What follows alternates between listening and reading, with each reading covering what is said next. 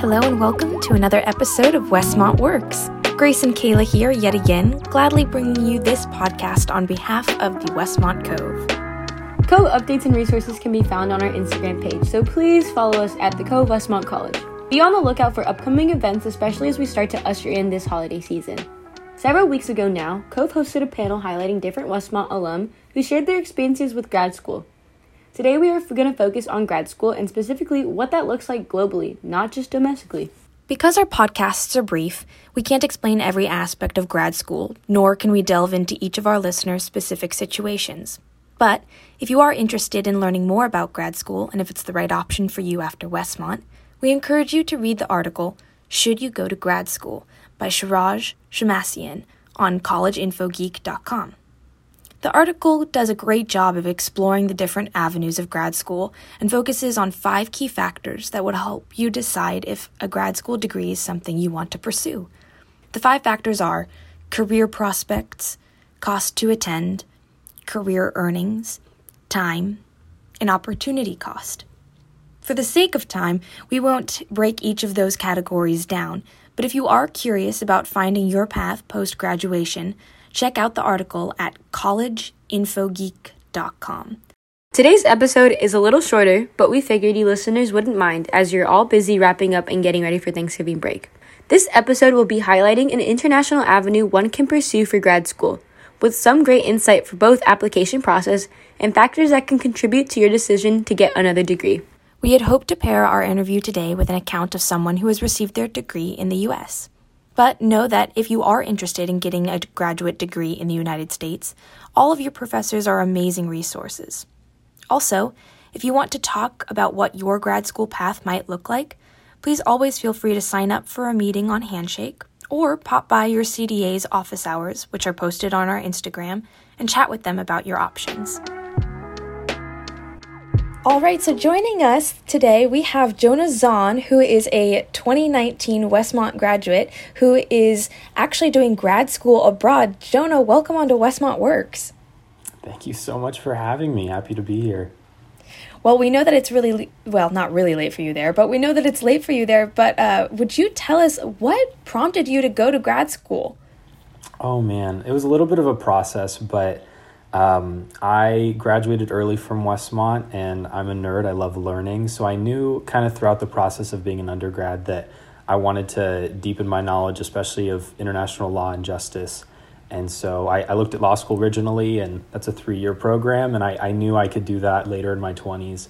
Um, and so I, I knew I had the time to fit in a, a shorter master's program. Um, and it, it went directly in line with my study abroad program. I did Westmont in Northern Europe. And so it was really it was a natural progression to say the least from graduating in December 2019 and then um, applying to grad schools, looking ahead and saying, okay, I want to keep doing this, kind of keep doing this work. Yeah.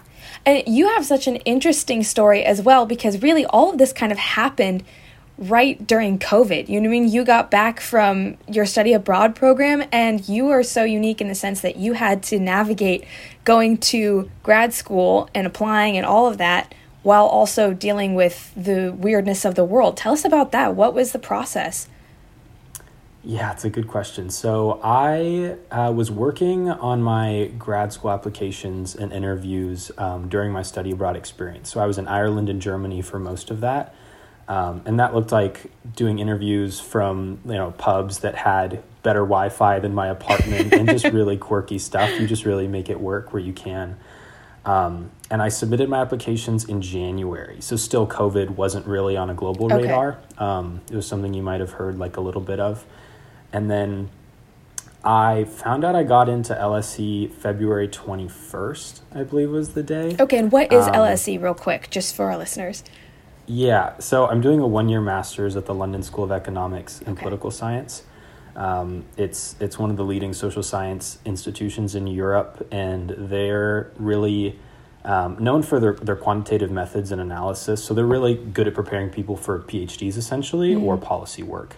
Um, and so, from my background, being interested in, in justice and public policy, I knew that um, I could get a lot of the same methods training as as a three year program in the U.S. or maybe um, I could prepare myself well as opposed to going directly into the workforce to prepare me later for law school. Nice. So, yeah. So then, what were I mean? Did you list out pros and cons? Pros, uh, you know, of going to Europe for a grad program, or you know, how did you come to this decision to do an abroad grad program instead of a grad program in the United States? Yeah, so I didn't quite do a pros and cons list. I've done that with other other facets of my life, but I I knew that in the UK it was about a third of the cost, Okay. and not just because it's one year versus three, but literally tuition is a lot cheaper.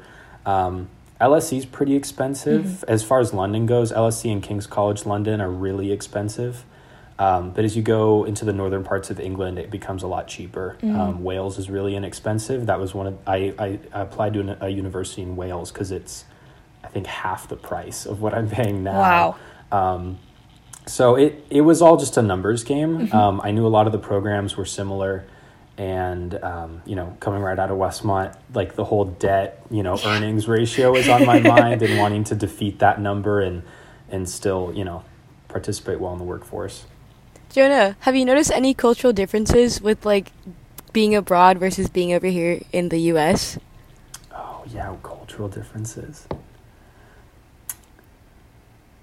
That's hard. So I'm from California. I'm from Northern California. I would say um, I wish I had a good word for it, but the way you interact with people in public is different.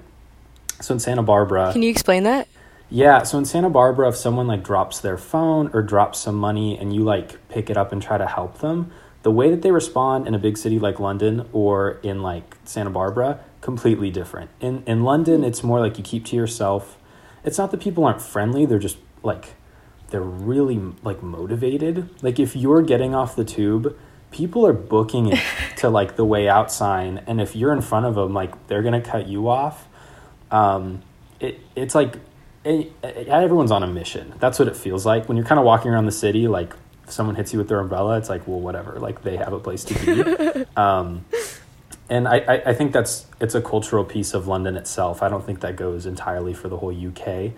Um, you know, Santa Barbara surf, surf culture. Uh, you know, it's a little more laid back, and um, I think people have just been nicer. When I go for a run by Butterfly, I like you know old people are waving at you and like Yeah. asking how your day is, and like totally different, completely. It's like a 15 minute conversation while trying to run. I feel that. exactly. Yeah. Yeah, So and, then, and Jenna, that's for, yeah. oh, go ahead. No, go ahead. I was gonna say that's not to say that everyone's like that. Like I got plugged into a church, but I'm not making this up. Um, it was a, a woman, an older woman from the church, saw me studying in a coffee shop, and um, just told me that there was a church nearby that met on campus. And I had no idea that churches in London were meeting in person, that's so I was awesome. like, uh, "Okay, for sure, I'll check it out." Like the service started in 20 minutes after she told me, and I like went with her, and it was great. And then I invited That's other so cool. friends. So like, there's those little moments of like kindness coming out of Yeah. you know the Christian body, but also it's so cool. yeah, it's not everybody. Um, so then, Jonah, for those people who are considering doing grad school, other than because yours you were saying is a numbers game, but um, what do you think would be other motivators to possibly doing a, an abroad grad program? Yeah, I think the um, the amount of different kinds of experiences you gain just by meeting other people, um, it's hard to quantify that. That's that's not a part of the numbers game. Um, Yeah. So everybody on my floor, like except me, speaks at least three languages. They're all from mainland China or Yeah. Taiwan, um, or there's one guy from from Paris. And so you get all the, especially at such an international school, um, in such an international city, you get so many different kinds of perspectives. Like just when we're all cooking in the kitchen and a conversation comes up about like legitimacy in Taiwan as a state, or um, someone will say, "Did you like see this one thing on the news?" And I'll be like, "Uh." Yeah, what do you think? And then like that conversation will be like almost more enriching than maybe a seminar conversation you'd have in class because then maybe in class sometimes people would feel like they have to be there but then these more fluid conversations with these like really smart people can be super engaging and those are yeah that's been one of my favorite parts for sure you just have this gathering in grad school of all these really special people they're all really highly motivated and um, you know just a, a regular lunch conversation could be something that really inspires you or like gives you a new idea um, or kind of opens your mind to a, a job field you didn't even know about Wow. That's so cool. So then, are you online right now doing school like the rest of us, or are you meeting in person? How is that working over there? Oh man, yeah. So it's hybrid, um, and this was a big draw in actually coming to London. Okay. Because you know I had to deal with like the visa process and everything for about four months to actually get here, and that's a story wow. in and of itself. But um, I have uh, for every class I have a seminar um, in person, which is forty five minutes. It's supposed to be an hour and okay. a half, but they split us up into two blocked groups. So that's on campus. We have to wear masks. We're inside, socially distant. Okay. Um, some professors are more serious about COVID rules. Some think it's like a joke.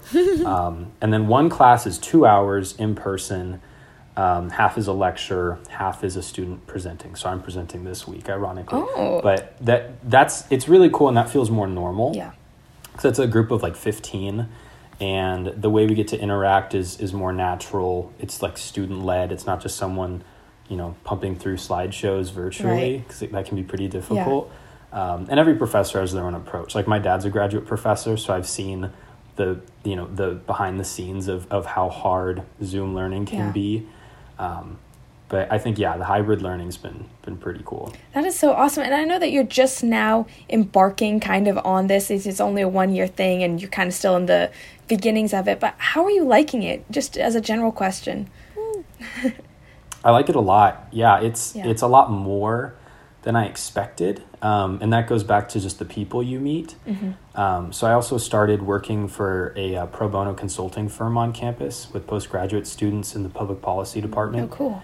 And that was just through meeting people. That had nothing to do with my studies. So it, it feels like your your program is really a foundation to to cover your interests and to propel you into a career, hopefully. Um, and so as far as my courses, I've been loving them. They're on transitional justice or one's political theory, and it's it's really hard, but it's what you want. You want to be challenged, um, and like those moments where you feel like you're doing poorly or like maybe I don't mm. belong here. Like those are the moments you're really paying for because it means you're being stretched.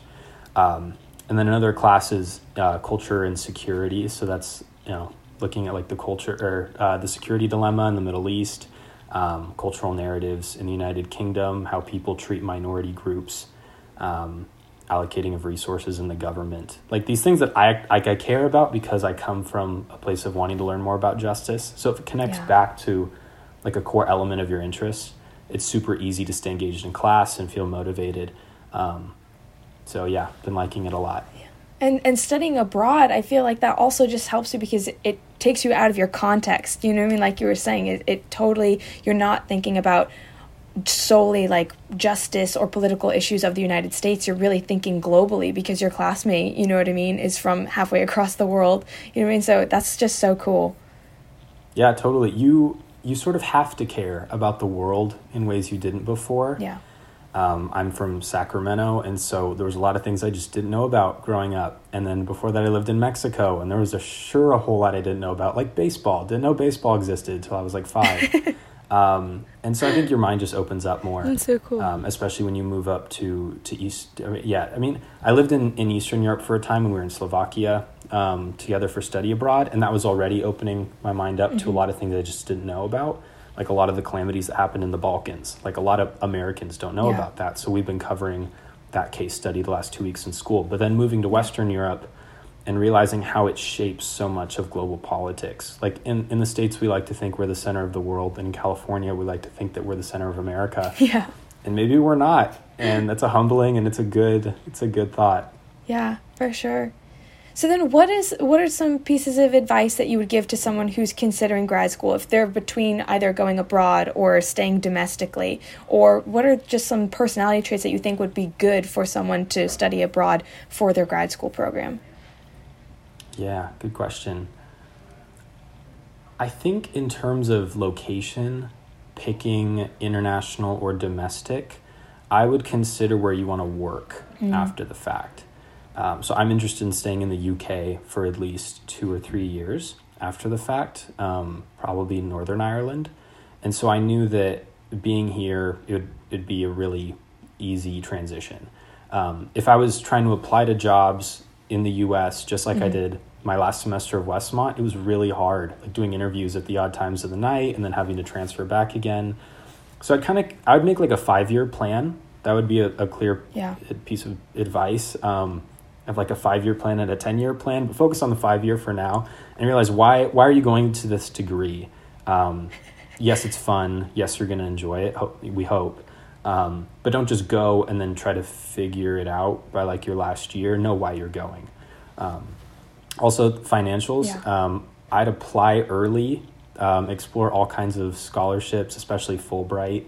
Um, COVID's kind of impacted that a little bit, but it's still happening.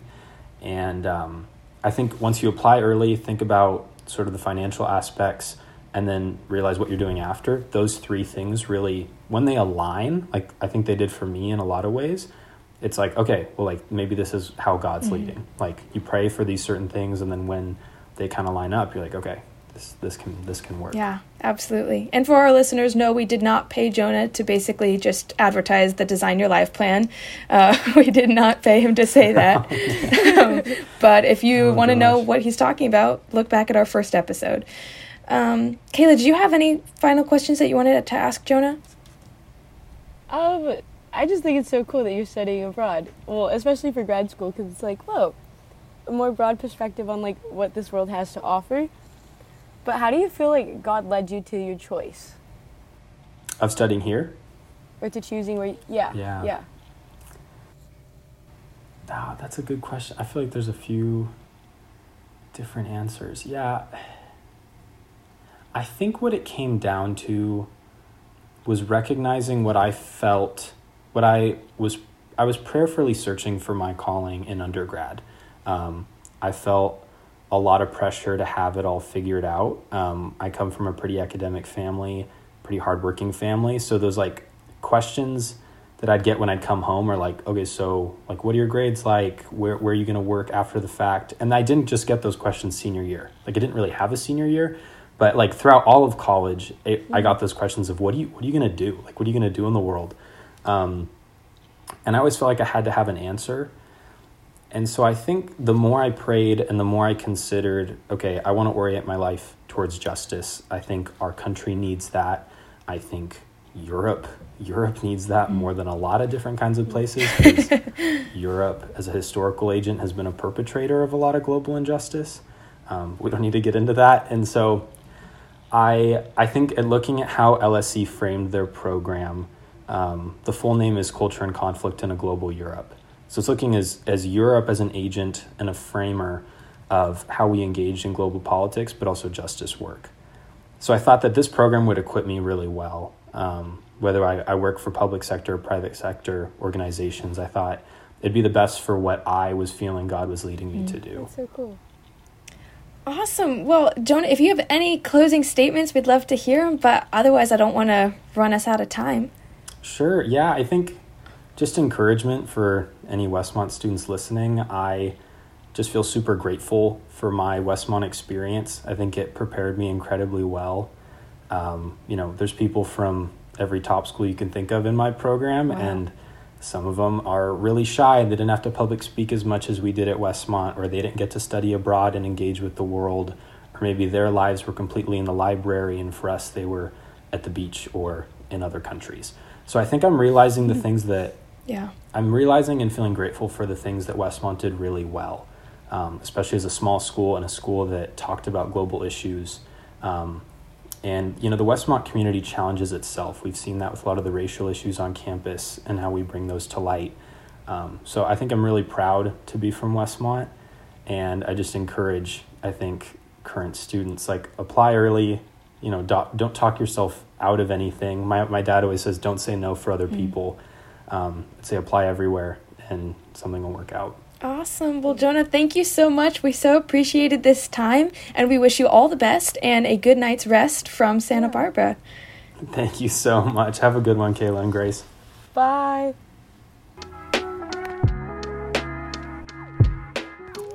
Thank you so much for tuning in to another episode of our podcast. We always enjoy having alumni or even current students come and speak with us. It's a great way to reach everyone here on campus and everyone who's not on campus. Speaking of which, we hope that you all have an amazing Thanksgiving break, whether you're staying in your dorm or whether you're going to visit family. Please be safe and have a wonderful time away. And know that the Cove will be here when you get back, searching to help work with you through Westmont Works. Have a great day.